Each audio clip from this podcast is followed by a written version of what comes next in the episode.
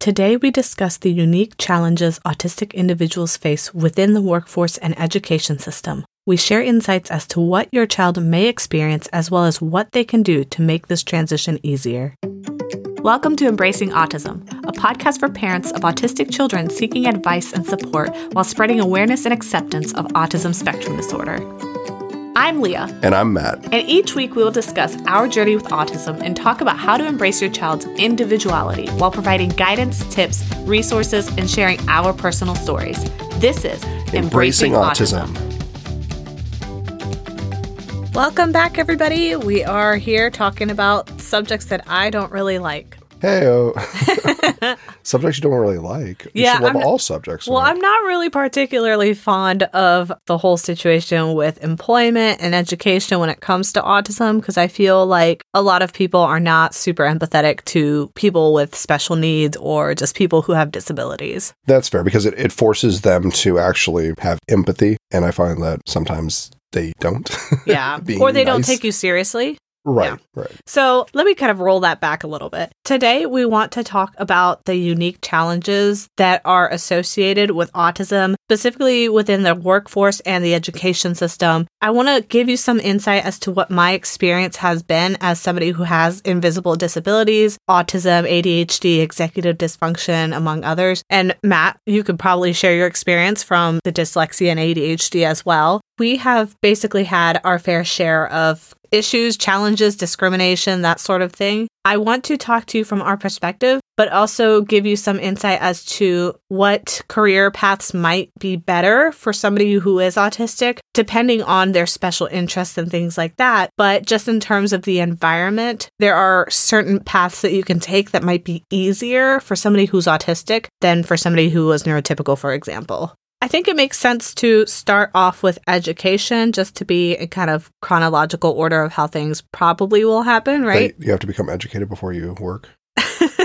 yeah, basically. In basic form. Yeah. okay. In many in many instances, but not always. With the education aspect of that, when you are considering putting your child through the education system, if you feel like they have the intellect essentially, like if they don't have intellectual delay or other issues that you feel like would stand in the way of them pursuing higher education, there's still going to be obstacles and challenges, even if you have a child who is higher functioning autistic or who may not have as many challenges. The first thing that I would recommend is if your child is considering going to college, for example, or going to like a trade school or anything like that, I would definitely look into all the assessments that are needed to get accommodations. Sometimes kids at that age will resist accommodations. They will think, I don't need accommodations or I don't want accommodations because it's going to kind of flag me as like the weirdo at school. And I definitely would push back on that as the parent because for me personally, going through school before my uh, accommodations versus after my accommodations, it was like night and day. It helped so much. And see, I, I guess when I was younger, I took the accommodations because I was a minor minor. And then after high school, from then on, I didn't take the accommodation. If and you I, could tell the difference well, with their GPAs. Say, if, well, say, and if I did take the accommodations, it is likely that I probably would have fared better, would you say? I mean, hundred percent. hundred percent. I'm not trying to be mean, but I do feel like the reason that you weren't able to perform as well in school as I did is because you didn't have the accommodations and I did have the accommodations. Right. So I had some accommodations. I felt like when I was younger, I had far more, but then in the later years, middle school and high school, it really kind of dropped off as far as like what I was actually accommodated. So, but I feel like that might have been more like a pride thing for me, kind of like, eh, no, I'm like, I'm an adult now. I don't really need. See, and that's exactly my point that's a perfect example because that's exactly what I'm saying is as a parent, as your child gets older and starts to develop their own identity, they start feeling peer pressure, they start feeling like they don't want eyes on them, they don't want to be different or feel different, they might push back on accommodations as the parent, that's really our job to step in and be like, look, I know this is difficult for you, but trust me in the long run, this is going to help you and you're going to be able to succeed so much better and easier if you get these accommodations in place. It is hard. I mean, from my personal personal perspective because going through elementary and then a little bit middle and high school you stand out from taking the accommodations. Like, I, I, don't think anyone that I can recall really bullied me for the most part about my accommodations. Like, I, nothing really comes to mind. But the mindset of basically like, oh, okay, I am different from my peers and just kind of like, oh, I don't really like that. And knowing that you're being treated from like everyone else or most of the people in your class, even though no one's really saying anything, it's just kind of like in the back of your mind where you're like, oh, I would love nothing more than just to basically sit in the class like everyone else and just kind of like fly under the radar a little bit. Yeah. And I feel like there's like two different kinds of autistics. There are the ones that will be like that and really, really care. And that's going to be harder. And then there's the ones that are like me and my siblings where we're just like, eh, I couldn't care less what people think. so, like, we really don't care. And there are a lot of autistics out there that, like, because we don't really get the social norms, like, we don't care. And that's what I wasn't sure because in your situation, it's kind of the autism. So, as far as like that social component. So, for me, I was well aware, I mean, aware of like, okay, my peers must be thinking X, Y, and Z about me because I'm not in the class and I have to be pulled out every time there's a test or anytime there's a, reading assignment, I'm pulled out of the class. So they must be like, well, where did Matt go? Like, what's going on here? I mean, it doesn't take very long to realize like, oh, he's really terrible at like reading or he, he needs a longer time to complete the same task. It's like kind of runs scenarios in your mind. I mean, I'm not even sure if any of them are true, but that's how I felt. That's true. And if, if they're feeling, you know, nervous about being outed, there are things that you can do in terms of talking to the education system. Now, this can be a little bit tricky. If they are in high school or younger, you as the parent have the right to do that. You have the right to be able to go in and make sure that things are being done discreetly, that your kid isn't being outed, that the teachers are handling it very privately, etc. But in college, it gets tougher because once your child is legally an adult age, you no longer have the rights to do that. And so your child's going to have to learn to self advocate. They're going to have to be the ones that are going to the disability center. They're the ones who are going to have to ask for the accommodations. They're the ones who are going to have to basically fight for themselves. You will no longer have the right to do that. So that's a little bit of a challenge there too. So we have to work on essentially prepping them to become self advocates. And I would definitely recommend doing that because like my parents like never really like sat down with me when I was like going to like college and basically been like, okay, you need to make sure that you are advocating for yourself to get additional testing time or whatever you need. I mean, it was kind of just like, okay, you're heading out to college, like you're good, basically. Like it never really occurred.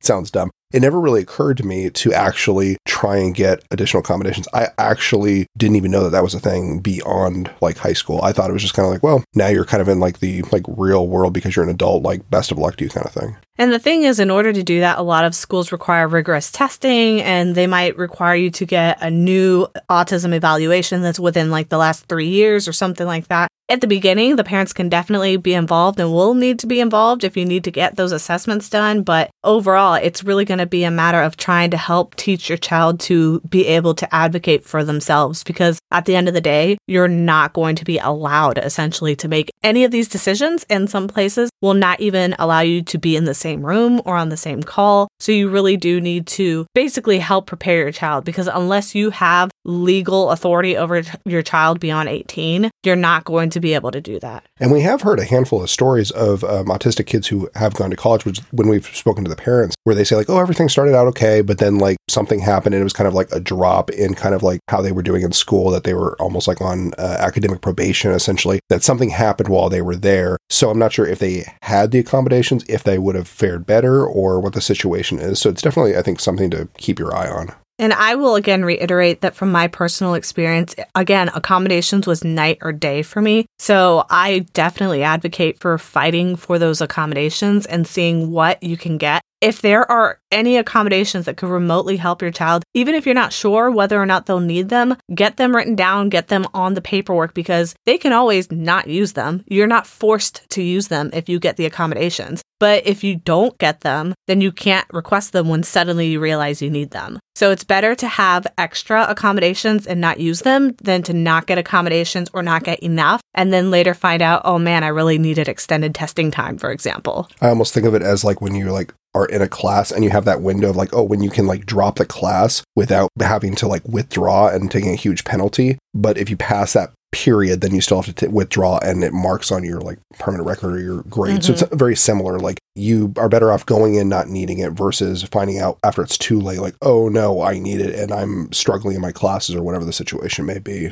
And with autism and ADHD, there's a lot of accommodations you can get. So you can get extended testing time up to 100%. That's what I got, which basically means double the time. So if the test is one hour allotted time, you would get two hours allotted time. You can also get testing in isolation, or if there's any projects or anything, you can get it in isolation in the sense that they can provide you a quiet space or a quiet room to take that test so you don't have distractions. Another accommodation that you can get is, for example, if they need any sort of like fidget or sensory input, or if they need headsets, or if they need a communication device, or whatever it may be, they can get those written in there. If they need a note taker, you can get as an accommodation somebody who will write your child's notes for you so that they can pay attention to the lecture or whatever it may be so that they don't have to worry about multitasking. There's a whole bunch of stuff you can do. Another one that I had done is the ability to get my lectures recorded. So I got an accommodation that I could bring a recorder with me and record it because I couldn't split my focus. So I had to basically either take notes or listen. I couldn't do both. So they allowed me to record it. I would take my notes and pay attention in class. And then after class, I could go back and play back to the recording. So there's a whole bunch of stuff that you can do. I would definitely just get creative and not limit yourself in terms of what to kind of fight for with your child. But again, they're going to have to be involved. If this is in high school, you can still do that yourself. Even middle school, elementary, these accommodations are well within like your parental rights to kind of fight for and advocate for. But again, if you go college age, if they're going to pursue higher education, at that point, you really have to just educate your child about these and have them kind of advocate for themselves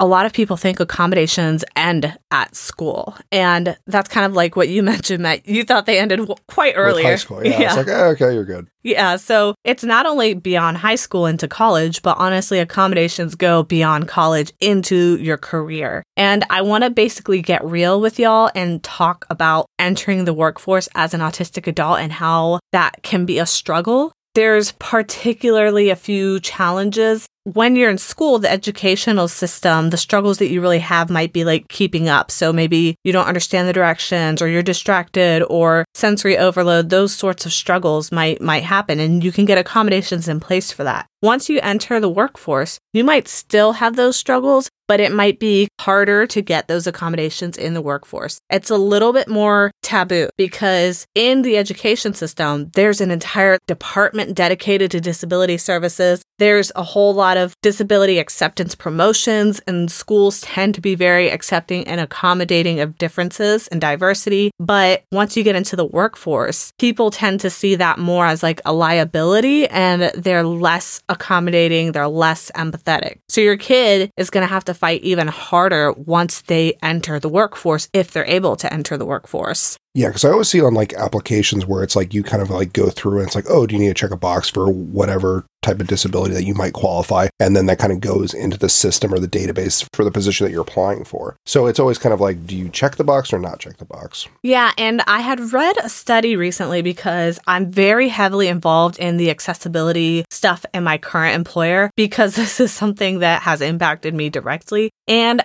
it was interesting. I think it was approximately about 74, 75% of people in the workforce who have disabilities choose not to disclose it to their employer. I was kind of shocked at that number, but at the same time, I'm like, well, I'm one of them. I have never disclosed to my employer, and I don't feel like I will unless I absolutely have to, essentially, or unless I feel like I'm doing some good by doing that. For me, the reason has always been that fear of discrimination because one of the negatives is that, yes, it's illegal to discriminate against disabilities, but there's no way to prove that they discriminated against your disability if they use something else as an excuse. Right. Like they can just kind of catch you into like, oh, you showed up five minutes late for three days. That's the reason we're firing you. But really, it was because they didn't want to deal with accommodations or something like that, for example. Or it could be something, I mean, similar as like, oh, okay, he's like an average employee, but we have to do cuts or whatever. And I mean, it can be, I mean, a wide range of things. But I think, as yeah, right,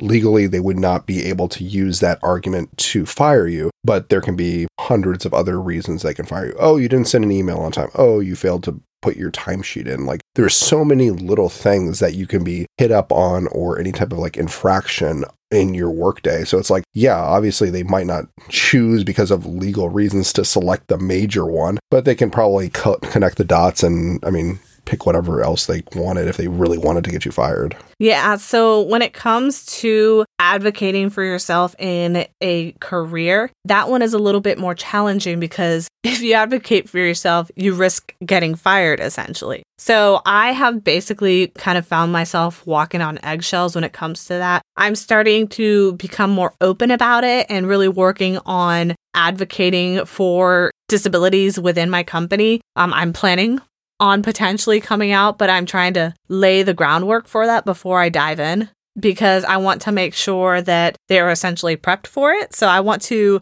prep that palate, make sure that they know what neurodiversity is, the impacts that it could have on all this stuff. And then at the end, kind of be like, by the way, you want to almost disclose without disclosing at first and then disclose, like basically kind of like warm them up to the idea and then kind of I want to educate them on what it means first before, right. because that way they can't make a knee jerk judgment. They have to be educated first to know what this means before I tell them. It's kind of like when you go around saying, oh, my kid's autistic without explaining to people what that really means. Like if you just say that, it doesn't mean anything to anyone. Right. So you have to kind of do the same thing in the workforce where you have to kind of educate people what it means to work with a disability so that they are aware of the challenges that are unique to you that they're not going through and then they can learn to be empathetic. Although not everyone will be. Right, but I mean hopefully, I mean if you're able to build acknowledgement, then you can potentially build like empathy from there. Yeah, so when it comes to the workplace, one of my recommendations would be to kind of get a sense for the feel and the culture of the place that your child might be applying to. There are some places that you can tell are more accommodating than others. You can usually tell by taking a look at their website and basically seeing what they say about it. And you can kind of judge by the type of people there. I do a lot of snooping on LinkedIn. That's just how I get to know people before I have to work for them. If your child is higher functioning, then that is something that you can essentially do. If they are lower functioning, there are other programs that are specifically to help disabled and neurodiverse individuals. One of the programs that I heard about is called Popcorn for the People. And this is like a popcorn industry that they make like different gourmet popcorns, but they hire all neurodiverse and all disabled people. So they are extremely accepting and accommodating naturally by the nature of what they do. So if you have a child who might not be on the higher functioning and they might be mid or lower functioning and you feel like they are capable of having some sort of a job, that would be a great option. Just looking for those neurodiverse affirming type of industries that do this kind of charity work by allowing and helping people nurturing the disabled to have their own career and independence. Now, if you do feel like your child is more on that higher functioning end and you feel like they are going to be basically going into the workforce at some point in their life, this is again for probably the older kids, but even the younger kids. Like I can tell with our girls, at least the oldest one will probably be able to enter the workforce because she's so like book smart, but you can tell that she's going to have behavioral challenges and sensory challenges. So with our oldest right now, we're working on transitions. The struggle there is sometimes she's not ready for the transition to take place, so it will result in a meltdown. So I think if we're able to, as she gets a little bit older, because she's only four, if we're able to work with the transition so it's a little bit smoother and she doesn't have as much of a struggle that results in a meltdown, I think it will be, I mean, easier kind of going forward. It's just we have to find a healthy solution that she feels that she's comfortable and not having all these emotions built up and not sure what to do with them to transition to the next item. And there are ways to kind of accommodate your child by finding a career path that might suit them more specifically with their autism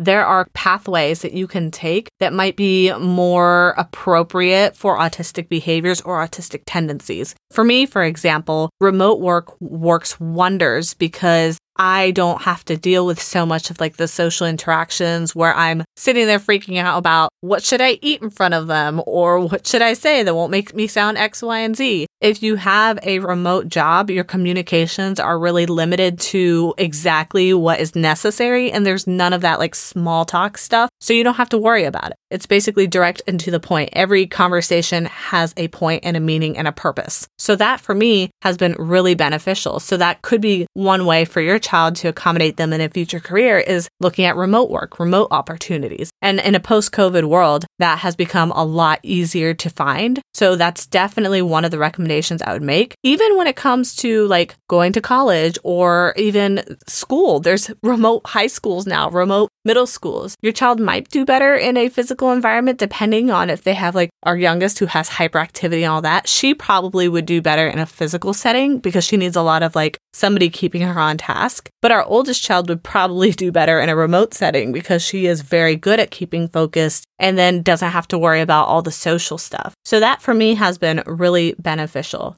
Another thing that's beneficial about that is when your meetings are all online, you can opt for turning off your camera. You can opt for basically being comfortable. Like you can have your own sensory setting. You can have an office at home where you don't have to have the lights on if, if they bother you. You don't have to have all sorts of electric components if they bother you. You can basically just be comfortable. You can dress however is comfortable for you. You can basically set your comfort standards to your sensory needs and not have to request that. That's not going to be a bunch of paperwork you have to do just to get HR to help you with accommodations. Well, it's funny that you mentioned that. I mean, as far as like the lighting, so I mean, I was in a brick and mortar government building and I remember like the fluorescent lights, because of course it's old and all that, were super annoying. And I remember we were waiting until like the technician or electrician was coming around fixing light bulbs. And then we told him, like, hey, can you just like take the bulb out of that one? Like, we don't want it on. And thankfully, he's like, yeah, sure. So he like took the light bulb out. So you like right above like our desks, there was no light bulb. So even though they turn on the lights, like it would be like around us, but it wouldn't be that right there. But it was just like kind of like you don't really think about, yes, when you work from home, you can get a lamp that has a filter or not the bright fluorescent bulbs or whatever. It can be something that's more soothing, or you can, heck, you can use a lava lamp. I mean, there's so many options. I mean, there's no one else there, so it really doesn't matter. But it's not something you necessarily think about until like you're already on the job working and you're like, wow, this is super annoying. Yeah. If you do have to have an in person job, one of the things that I didn't realize that you can ask for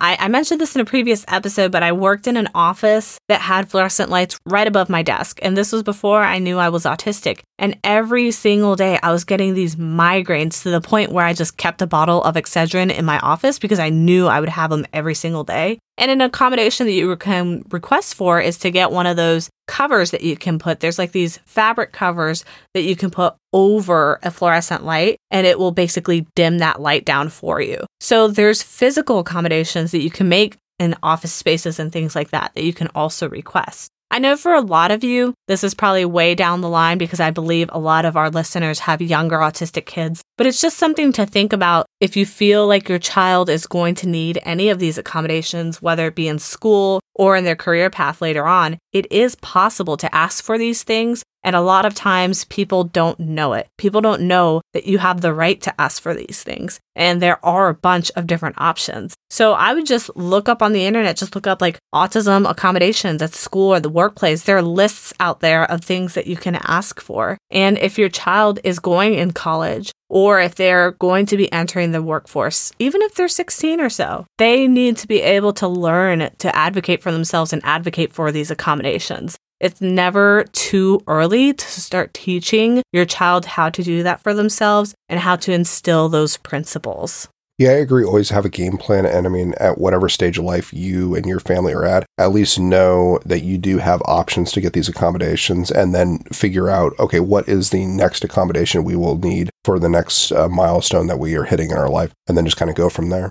We're not really advocating for accommodations just for fun accommodations really do make a difference. We're, we're advocating for them because they made a huge, significant impact on my education and my life outlook honestly, Matt, you've talked about how you kind of regret getting not getting accommodations in college and how that would have made your education life a lot easier. Oh, sure. I mean, I wouldn't have felt as pressured or uh, time crunches. I mean, I felt like on some of them I was just submitting paper or whatever or a test within the standard requirements, but I was like, oh, I probably could have used additional time to basically go through it or take the time to think through what I was actually trying to put on the piece of paper. And I mean, it resulted not the best situation for me. And I mean, some of the papers or tests didn't didn't go so well. And there's no shame in asking for accommodations. That's something that kids often feel is they feel shame. There should be no shame in it. Everyone's brain works differently. I mean, I will do that saying again that's attributed to Albert Einstein about the fish being judged by its ability to climb a tree. But, you know, that's what we're doing if we're trying to require kids who are neurodivergent to basically take normal standard approaches to exams, school, workforce, education, and not accommodate those. We're basically judging you by your ability to climb a tree as a fish. So that's what those accommodations are supposed to do. They're supposed to even that playing field so that your child can be tested fairly and basically be at the level of their peers. That's nothing to be ashamed about. And that's just what I want to drive in my children's minds. I want to just drive that thought deep. Hey, it's not your fault. It's not an advantage to have these accommodations. It is neutral ground. It's setting you at equal level to your peers. And with that, we will wrap up this episode. Thanks for listening. And again, if you would like to hear more on this topic, feel free to send us an email podcast at autismwish.org. We'd love to hear from you guys. Hope you enjoyed it. All right. See you next time. Bye. Bye. In summary, although autism presents unique challenges when pursuing education and careers, we noted there are certain steps your child can take to make the transition easier. Specifically, your child has a right to request accommodations in the workforce and school, such as clear step by step directions and expectations, extended testing or task time, sensory accommodations, as well as a remote work option and beyond. It may also be easier to pursue a career path that complements your child's strengths and special interests. Lastly, there are also nonprofits such as Popcorn for the People that specifically help provide jobs and mentorships to autistics and other disabled youths and adults who have difficulty transitioning into the workforce. Tune in next week as we talk about the impact that autism has on sleep and answer questions such as Why does my child struggle to fall or stay asleep? What can I do to help my child sleep better? And when should I be concerned about my child's sleeping behaviors? This is Embracing Autism.